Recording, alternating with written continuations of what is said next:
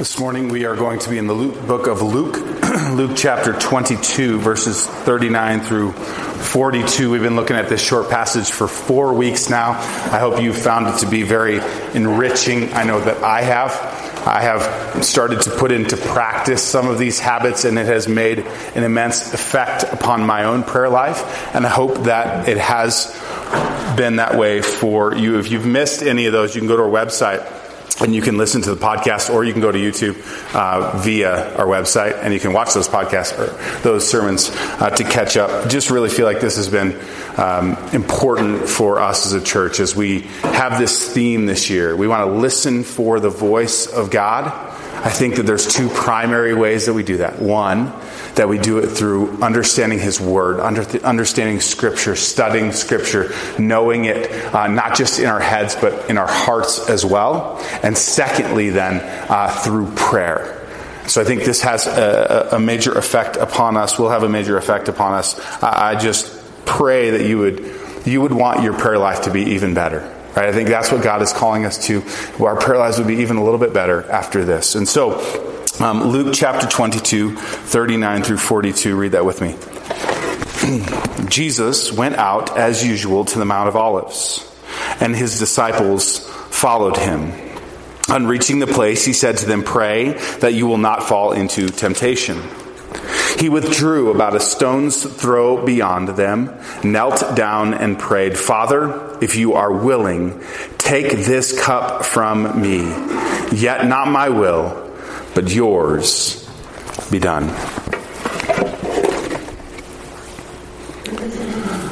So, four weeks ago, we began this series by looking at this short prayer. And we said, what are four things that we can learn about our prayer life from this small prayer right before Jesus is betrayed, crucified, and then rises again from the grave? He knows this is coming right? This is a the, one of the, jesus most human moments. And so in one of this, this these human moments this most human moment for jesus what can we as humans learn from jesus the fully god fully man? So we said the first step four weeks ago was we need to go to the garden the passage says this Jesus went out as usual to the Mount of Olives, and his disciples followed him. And we said, You need to find a place and make a regular habit out of prayer. This is what Jesus did. He went out as usual. And so, my challenge to all of us was to begin to find a place or places where we naturally hear the voice of God a little clearer. Maybe it's somewhere on the mountain where you just hear the voice of God. You can, you have this sense of awe and wonder about God and you go to that place on a regular basis. Maybe it's somewhere in your home or your office or there's a table that you sit next to and you devo- do devotions on. You open your Bible and you just lay everything out before God. Wherever it is, I would encourage you to find a place and make it a regular habit. Did it this week. I have a little place, I have a bunch of di- different places, but one of them is tucked down by the river. Went down there. Lord called me at one point. She's like, What are you doing? I'm like, um, talking to Jesus uh, down by the river. She's like, You fishing? I'm like, No, nah, not today. So I was, uh, I was talking to God, and I may have done fishing later. Um, so we first step we go to the garden. We go to the garden just like Jesus did, as was usual. Uh, second step, we get in the po- proper posture. We get in the proper posture. So Jesus withdrew from his disciples about a stone's throw and he knelt down. And what we said is when you come to prayer, you come alone. You come on your own. Yeah, maybe maybe there's folks around, but you really you withdraw to a special place where you can you can come face to face with God, just you and God, so you can have a, a, conversation. So we withdraw and then we kneel, which is the natural response to approaching a throne. We said the picture here is that we're approaching the throne of God. That's what prayer is. It's approaching the mercy seat of God, the throne of God. And so we want to take a humble position before God. We want to kneel before Him, both our, both our head, our hands, our heart. We want to kneel all of ourselves before Him and we want to get in the proper posture. We want to withdraw and come humbly before the throne. And then when we've gone to this garden, uh, this place and this habit, and we've gone humbly and we've gone alone, the third step we said last week was we want to have an honest conversation. We want to be honest with God. Uh, we, we don't need to make things tidy. We don't think, need to make things cute. We don't need to make things pretty for, for God. He can handle it. He can handle it if you're mad or disappointed or you're angry or you're frustrated. He can handle whatever you got. The Psalms are filled with people who are frustrated and filled with great angst about what God is or isn't doing. So whether it's the best day of your life or the worst day of your life, you can talk to God honestly about what is going on and He can handle it. So, go to the garden, get in the proper posture. Step number three, have an honest conversation. And today's message is this embrace submission. Embrace submission. See, last week we said, Jesus said, Take this cup from me. He knows what's coming. He's honest with God. I don't want to deal with all this. I don't want to be denied. I don't want to be crucified. Is there any other way? He's honest with his father about this, but then he ends with this passage Yet not my will, but yours be done. He embraces submission. How many of you have a positive reaction when I say the phrase embrace submission? Anybody? Right? Um, some some of the ladies in the room are like, "Oh no, I hope he's not doing that passage on women submit to your." I'm not. I'm not going to do that one this morning. Okay, okay. Just oh, we can all breathe. That's a different sermon for a different day. All right. Um, actually, that passage starts with this phrase: "Submit to one another out of reverence for Christ." Reread that men and love your love your wives better. That should be the message. Anyway that's just extra. Okay. For me here's what actually comes to mind. Mma anybody watch mma mixed martial arts? Okay a couple of you and a couple of you are like oh, i don't want to admit it but you do. Okay so it's just MMA, mixed martial arts, has become kind of a thing in the United States, and it's brutal. And it's like gladiators for us nowadays, right? We're not far from the Romans. And these two guys or gals now, uh, they get into the ring and they just beat the snot out of each other for our pure entertainment, okay? And one of the things that can happen is that you can win by submission. You can win by submission. So a lot of these folks are trained in judo or uh, Brazilian jiu jitsu, and what they learn is how to submit people.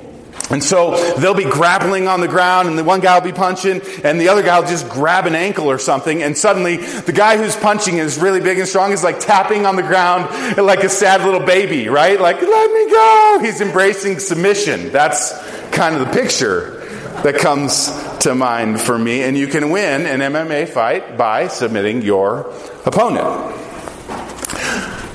Whatever picture comes to mind, my guess is it's not pleasant.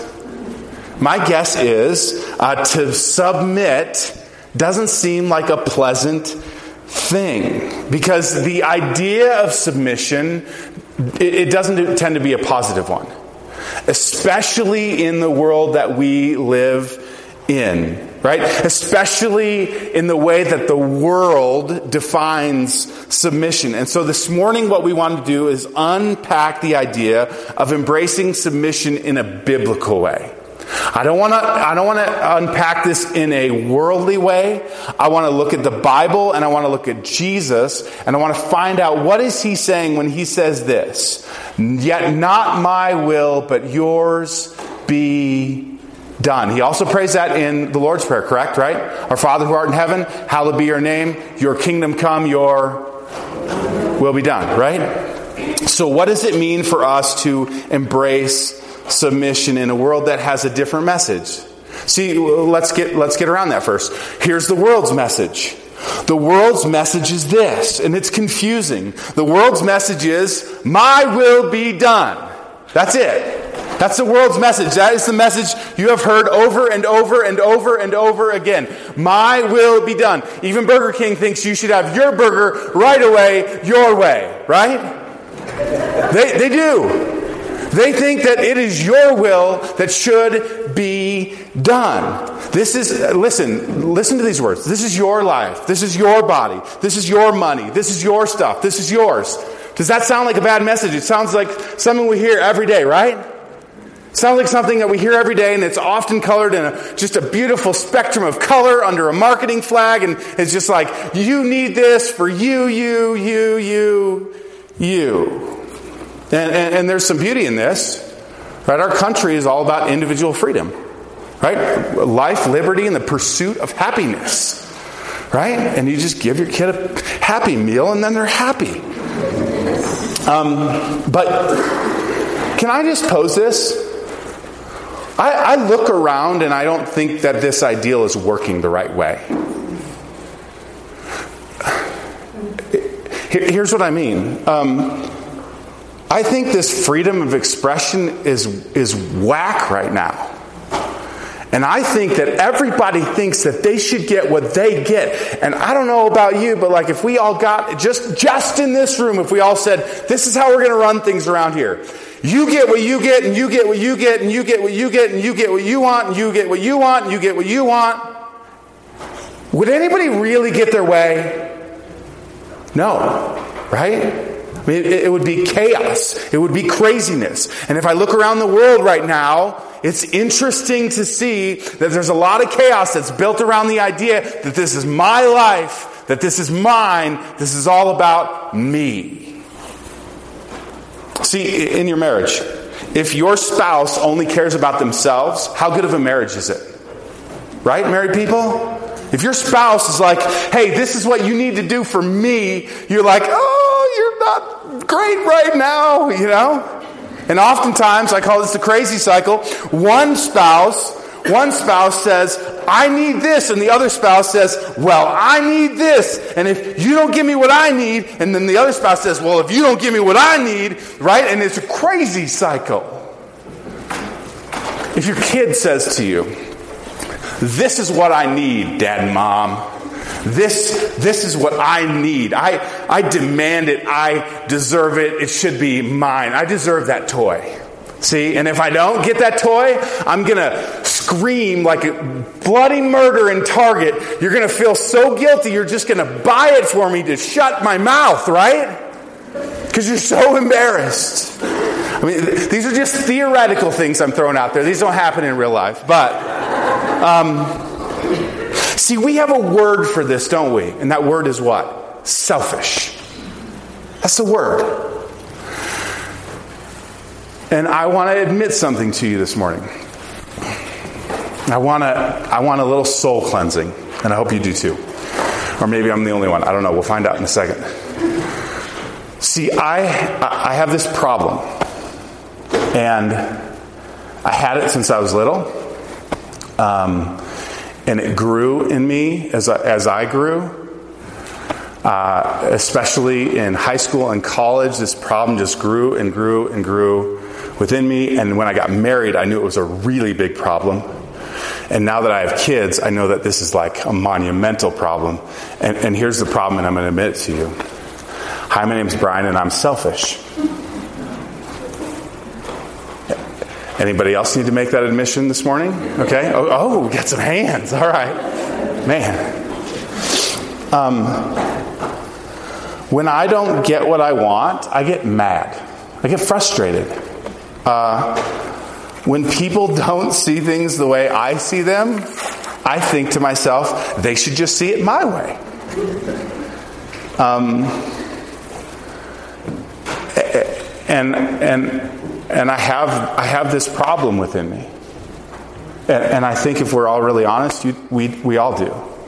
We're all in the boat, and the, sip, sit, the boat is sinking. We're taking on water, we can't get enough out, and it's sinking and it's sinking and it's sinking, and it's the boat called selfishness. The SS selfishness, my will be done. Now, I, I, there are things that you need. Right. Um, and, and, and so your needs need to be taken care of. And I understand that. And I don't want to go to like some crazy extreme on this, but I, I also, um, I want to push against that idea that you're hearing every single day in every single marketing campaign that this is your life and all about you, you, you. I want to say that there might be, there might be a better way. And the garden's message, which I think is the better way, is this Thy will be done. So Jesus models something entirely different. He embraces submission. Not my will be done, but instead he says to God, Your will be done. Thy will be done, if you're reading the King James Version, okay? Your will be done, God, not my will be done.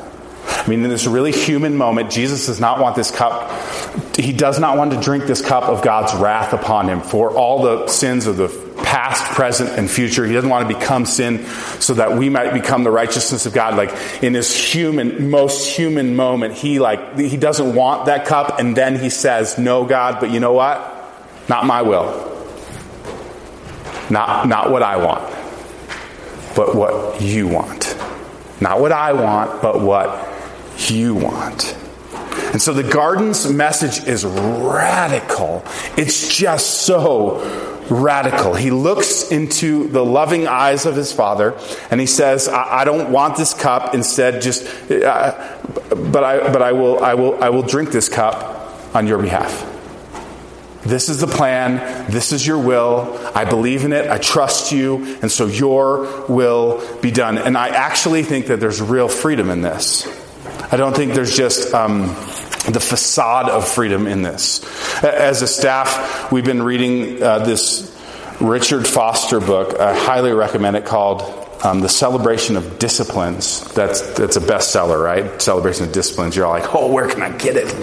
Okay.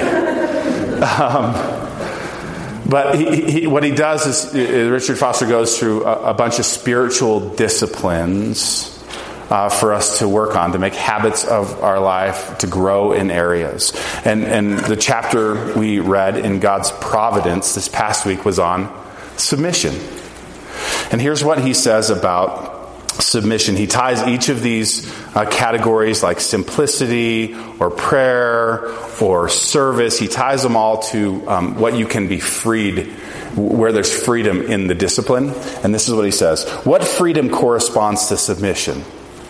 It's this the ability to lay down the terrible burden of always needing to get our own way. The obsession to demand that things go the way we want them to go is one of the greatest bondages in human society today.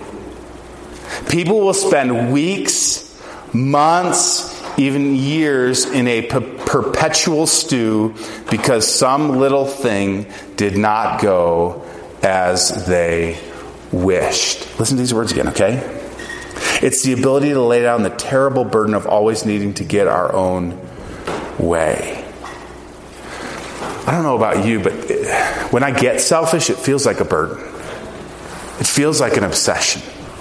Like it feels like a weight on my back. And, and I do, I think, well, how can I get my way? And how, how can I get somebody else to think the way I'm thinking? And, and how can I get them to do what I want them to do? This becomes the, the pattern of thought in my, in my head. And, and it, it, it just eats away at me. And I don't know if it eats away at any of you, but like, I, I think we spend a lot of time thinking about this. How can I get my way? And the beauty and the freedom of submission, especially to God, is to say, you know what?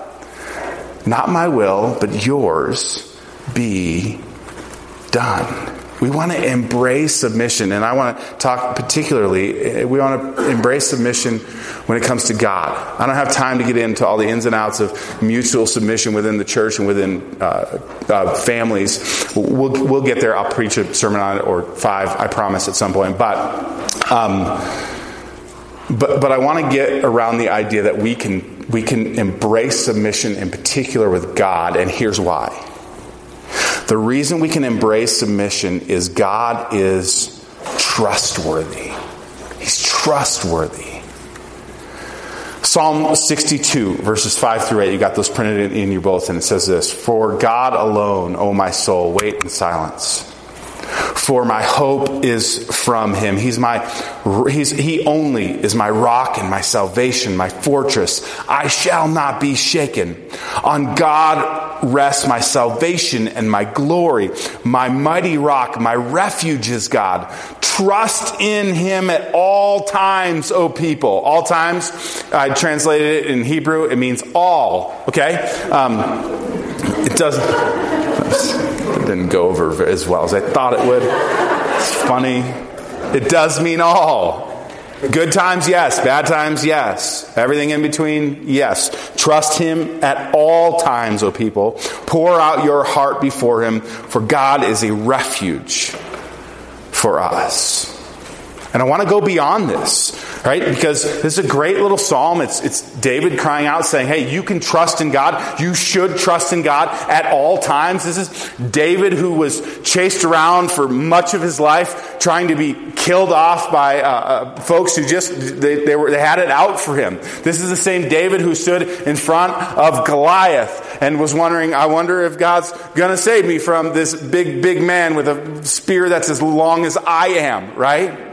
This is a man that knew how to trust in God at all times, even when he sinned, even when he, he fell deeply into sin, even when he had uh, another uh, woman's husband murdered. He knew he had to trust in God at all times. And the question is why? Why can we trust in God? And I want to just pose four categories here not on your outline, uh, but I just want to pose these four attributes of God, we'll call them. Attributes of God Four things that we know about God from Scripture. Things that we learn in the stories, things that we learn in the Psalms, things that we learn in the wisdom literature, in the history, things that we learn in the Gospels and in the prophetic works. Okay, these are the four things we learn about the nature of who God is. Number one, He's omniscient. Omniscient. It's a big word, but this is what it means. He knows everything. He, he's all omni, he's all knowing. He knows everything. It, it, one of the passages it, says, He knows when a hair falls from your head. Okay? He knows everything about you. Sometimes I like to put a little fear into my children, and so I say, Daddy knows everything. Things like that. Like, Daddy's going to find out. Daddy knows everything, right? Dad doesn't really know everything, but that's what I want him to think especially when they turn to a teenager, right? But God knows, He knows everything. Good, bad, otherwise. He knows it all. He knows a thought before it even comes to your mind. Right? This, this is Psalm 139. And so we can embrace his omniscience. He knows all things. He's omnipresent, which means he's all present. He's, he's everywhere. He's here with us right now. He's, he's with you when you're doing the plumbing project and you're saying those words under your breath. He's with you. He's all present. Right? He's with you when you're driving the canyon. He's with you when you're shopping. He's with you when you're loving your kids. He's with you when you're not loving your spouse. He's with you when you're, he's with you all the time. He's all present. He's omnipresent. He's omnipotent. He's all powerful. He is all powerful. He can do whatever he wants to do. When Jesus walked the earth, he decided one day, I'm going to walk on some water. Don't know anybody else that can actually do that. David Blaine's got a really cool trick, but it's a trick. Jesus actually walked on water. Jesus actually ascended to heaven. Jesus performed real miracles. He was all powerful. Even the wind and the waves obeyed him. And he's omnibenevolent. He's all good. We just we sang about that. You are good, good. Oh, you're so, so good. Romans 12. Romans 12 says this. Do not be conformed to the pattern of this world. Don't buy the world's message, but be transformed by the renewing of your mind. Then you will be able to test and approve what God's will is. He is good and pleasing and perfect will. I don't know about your will, but my will I would not call good, pleasing, or perfect even on a Monday. It's just not going to happen, right? But God's will is good and pleasing and perfect. Even when I have cancer, yes, His will is good, pleasing, and perfect. Did He will that upon me? Oh, that's a hard one. We got to have a little conversation over coffee or something, right? But I can tell you this He's going to work through that cancer because He has goodwill for your life. He has a good plan for your life. And you're willing to get outside of yourself and say, God, what is your will in this situation? man, things are going to change. You're going to see things in a whole new light because God is trustworthy in the valley and on the mountaintop. God is trustworthy. And He has a good and pleasing and perfect will. And so the challenge is this. And we're going to close up and sing one last song, a song of declaration this morning. Move from my to thy. Move from my to thy. I don't know where in your life you need to move from my will to thy will, but I can, I can guess that most of us have some areas where we go, man, I need to move from my to thy in this area of my life. C.S. Lewis says it like this There are only two kinds of people in the end those who say to God, Thy will be done, and those to whom God says in the end, Thy will be done. All that are in hell, choose it. Without that self choice, there could be no hell. No soul that seriously and constantly desires joy will ever miss it. Those who seek will find, and those who knock, it will be opened. So the question, it's not just a small question. What C.S. Lewis is posing here is this is, this is the question. The question. Whose life is it? Do you embrace the words of Paul when you say, For I am crucified with Christ, and it is no longer I who live, but Christ who lives within me? Or do you say, No, this is my, this is my life? I want you to move from my to thy. I want you to call upon the Lord. See, this is the question. Who do you look for in moments when things are hard? Who do you look for when moments when things are good? Who do you, who do you praise when things are good? Do you praise yourself or do you praise God? When things are hard, do you blame God or do you go to God? And do you ask Him, what's your will in this moment? Is it about my will or is it about God's will? And so I, I want to give us a moment to respond to this message this morning.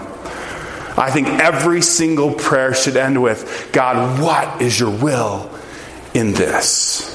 And so I want to end today the same way. And I, the kids are going to lead us with the palm branches because the king came into Jerusalem. And this series has been about approaching the throne of God. It's been about approaching the throne of the king. And so I want to invite the worship team to come and lead us in one last song called Call Upon the Lord. So it's Palm Sunday, a Sunday where everyone waved palm branches and laid their cloaks down on the ground for the king to come in on the donkey. And what's funny is, do you know why they crucified him? Because he didn't do it they, the way they wanted him to do it. They said, wait a minute, Jesus, our will was for you to overthrow the Romans. My will be done, Jesus. And Jesus said, no, no, no, no, no, no, no. You don't understand. This is even bigger than me. This is about me saving the world with my death upon the cross. And I trust my Father because guess what? With death always comes resurrection. For a Christian, with death always comes resurrection. And so let's let's think about these words. Let's sing these words out to God. Let's call upon the Lord. So let's not call upon ourselves. Let's call upon the Lord. Please stand as we finish off this service.